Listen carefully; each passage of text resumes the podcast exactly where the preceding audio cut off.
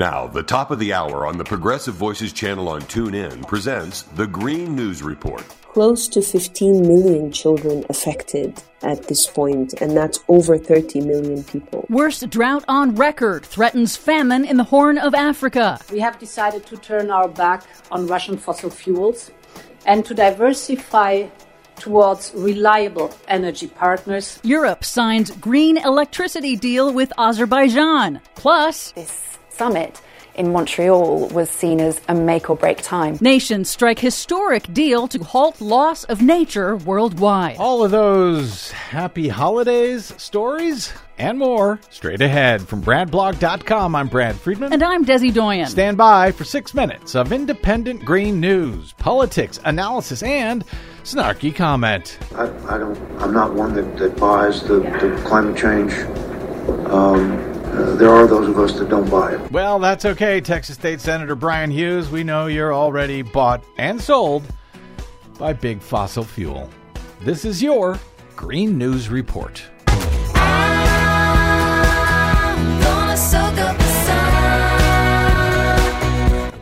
Okay, Dizzy Doyen, it's the holidays, so as grim as the Green News Report may get here today, hopefully we end on an up note? Yes, please continue to listen.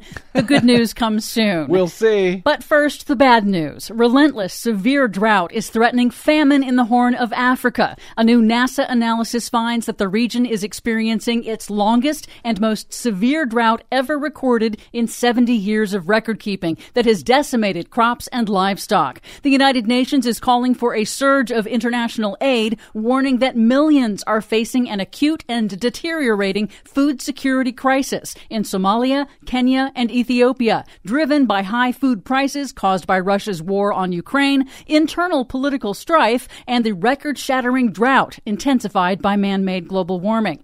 Here's Rania Dagash Kamara, UNICEF's Deputy Regional Director for Eastern and Southern Africa, in an interview with NPR. It looks different to most crises that I've seen in the last um, 22 years in the region. It is the front lines of climate change. It is five failed rain seasons, which we've never seen in this part of the world and a potential sixth one actually likely to fail. Here in the U.S., although far less severe, persistent drought is also a growing problem. In Kansas, a major shift in state policy. For the first time ever, the Kansas Water Authority State Board voted to officially end the state's policy of planned depletion of groundwater from the vital, rapidly declining Ogallala Aquifer as, quote, no longer in the best interest of the state. Wow, in Kansas. Yes. In California, the Metropolitan Water District has declared a drought emergency for all of Southern California, clearing the way for potential mandatory water restrictions early next year that could impact 20 million people.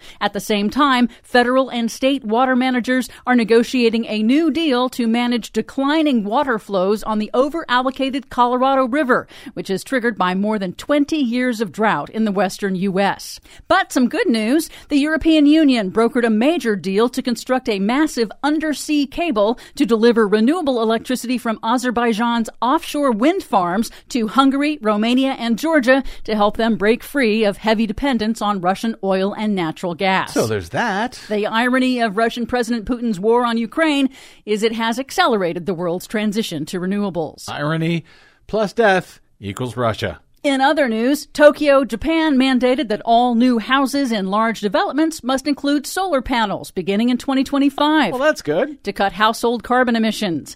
G7 countries agreed to provide Vietnam with $15 billion to help it more quickly move from coal fired power to cheaper renewable electricity. Also good. In a separate deal, Germany will deliver 118 million in funding to Kenya to help it reach 100% renewable energy and produce renewable hydrogen. Well, there's the old holiday spirit. Finally, historic good news. At the UN Biodiversity Summit in Montreal, nearly 200 nations reached a landmark deal to conserve the planet's biodiversity and ecosystem services and begin to halt Earth's sixth major mass extinction, now being driven by human activity.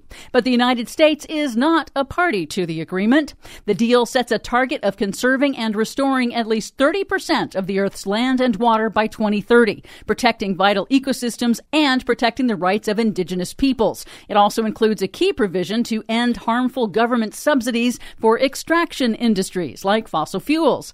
And in a major breakthrough, rich nations finally committed to paying developing nations an estimated $30 billion a year by 2030 via a new biodiversity fund to protect what remains of nature. Well, there you go. You finally got to some good ish news. What were we waiting for? Christmas? For much more on all of these stories and the ones we couldn't get to today, check out our website at greennews.bradblog.com. Find, follow, and share us planet wide on the Facebooks and the Twitters and the Mastodons at Green News Report. We're standing down for a bit of a holiday hiatus. We hope you have a warm, safe, and healthy holiday. We'll see you after the new year. I'm Brad Friedman. And I'm Desi Doyen. And this has been your Green News Report. Icicles on eavesdrops and tinsel on the tree, but it's a green Christmas for me. Please help Progressive Voices support the Green News Report by stopping by bradblog.com slash donate.